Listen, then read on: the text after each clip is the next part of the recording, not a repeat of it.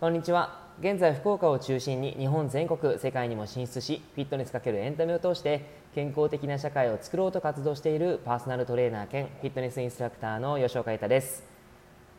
今日はですねフィットネスは生活必需品っていう内容をお話ししていこうと思います。えー、っと新型コロナウイルスが流行ってきた時流行ったっていうかちょっと言葉としてはおかしいかもしれないですけど緊急事態宣言が始まる前ですかね。にあの僕の店お店でですね、えー、ハンドソープがなくなったのでなくなりそうだったので普通にドラッグストアにハンドソープを買いに行ったんですよ。で行ってみたらですね多分皆さん同じ現象があったんじゃないかなって思うんですけどあれ？ないなってなったんですよ。その時はマスクはなくなってたんですけどあれ？もしかしてその消毒とか除菌とかそういう感じでもしかしてハンドソープもなくなってるって思っておおこれもないんかいって心の中で叫んじゃったんですけど、えっと、新型コロナウイルスの件でいろんななくなるものがありましたよね。なんかもうもう本当しょうがないなもうこれは。もう本当にこうなんていうかな。もう不安なことがやっぱり皆さんあると思うんで買いだめとかしたくなるんだなるんだろうなって思いながら、まあ、その時はもうしょうがないなって思って、えー、買えなかったんですけどはい。まあ、なんとかしましたけど、はい。あのそんな形でやっぱりですねなんとかしようとした結果っていうのが、まあ、あの時に起こったことであって、まあ、家族とか自分のこととか、えー、大切な仲間とかそういったことをそういった人たちを守るための一つのまあ手段なのでしょうがないのかなっては思うんですけどね、まあ、ちょっと買えなかった人は買えなかった人でこの野郎みたいな感じで思っちゃうかもしれないんですけどまあまあしょうがないですね。はい。というわけで、まあまあ、あの今日ですねそのフィットネスは必需品っていう生活必需品っていう話なんですけど、まあ、一応ハンドソープとかマスクとかももう本当に必需品になってましたよね、まあ、今だ今であればまた少しずつこう出てますけど必需品だったと思います。でその必需品っていうのはやっぱりその人間が生活する上で本当に必要だからこそそういうふうなことが言えるしえー、まあ、買いだめされたりとかしちゃうと思うんですね。でやっぱりこう人間の必要なものって考えると、え、食事ですよね。食べることであったりとか、まあ、生きることでももちろんあるんですけども、えー、寝ることであったりとか、えまあ、そういったこと形になると思うんですね。でそれを考えた時にフィットネスって生活の必需品かなって言われるとそうではないんですよね。必ず必要なものではないですよね。でもですよ。でもこの新型コロナウイルスの件で改めて僕は生活必需品にフィットネスってなり得るんじゃないかなっていうのを感じたんですね。あの多分皆さんも、えー、っとまあ、自宅にいる時にいろいろと感じたんじゃないかなと思うんですけどまあ運動不足になりますよね。なんかもう、うん、やきもきする。体がなんかもうなまってるとか硬くなったとか首硬いたいとかもう頭痛がとかですね。多分いろいろとあったと思うんですけどなんかそんな時にああ運動したいなストレッチしたいなとかって結構なったりしませんかね、えー、僕とかすごくなってなんかもううーんってこう体を、えー、動か、まあ、ちょっと音声なんで聞こ聞かせられないあの見せられないんですけど、はい、うわーって動きたくなっちゃう感じだったんですね。やっぱりそういった形でその体っていうのは本当に動いてなんぼかなとはちょっと思うんですね。あのやっぱりこう何か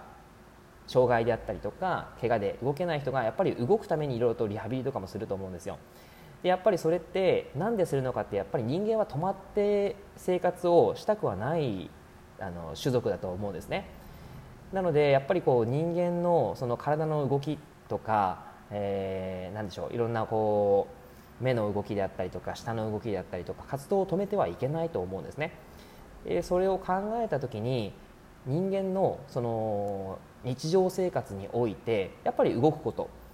運動することって必需品になってくるんじゃないかなって、えー、そういった側面から考えると思いますしあとはやっぱり体を動かすと精神的な面って全然違くないですか？やっぱりこうイライラするとかなんかこう嫌なことがあったとか結構日常ありますよね。でそんな中で体を動かすとはあすっきりしたみたいなストレス発散できたみたいな形で、えー、全然気持ちが変わったりすると思うんですけど、まあ、そういう形の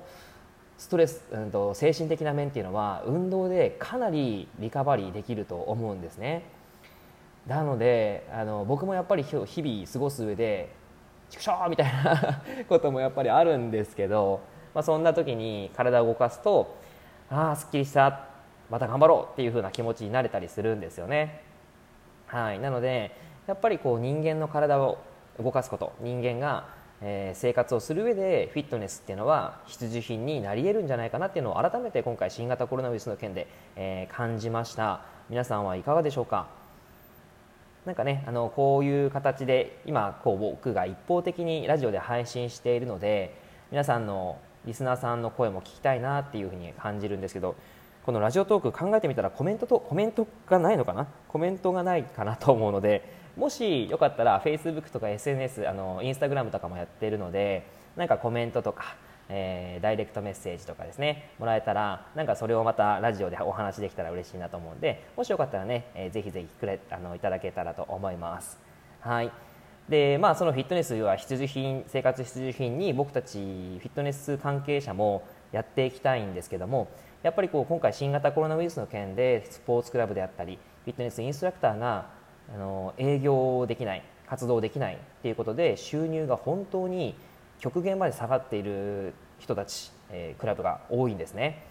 でそういった運動提供者がやっぱり苦しんでいる状況が続いてしまってこの先それが続いてしまったりとかもうこの段階でもうそれをやめてしまっている人たちクラブさんもいるんですね。でそういう世の中が広がってしまうとどんどん生活必需品と言われるものが、まあ、そのフィットネスですね。があのできなくなってしまう場所的にできなくなってしまうことが多くなってしまうかもしれないです。だからこそやっぱりフィットネスクラブとかインストラクターを盛り上げたいなと思うしやっぱりその業界をもっともっとその変えていけるのはその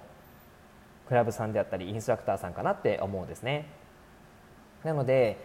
これまでの状況を何か変えていかないといけない。それにはやっぱり今を変えていかなければいけないのかなって個人的には思います。はい、なのでフィットネスはですねやっぱりこう今あのフィットネス参加率って言ってフィットネスクラブさんに所属している日本国民の割合がさあの今4%なんですね。でそれを10%にしていきたいんですけどもやっぱりこうみんなで業界を変えていくっていう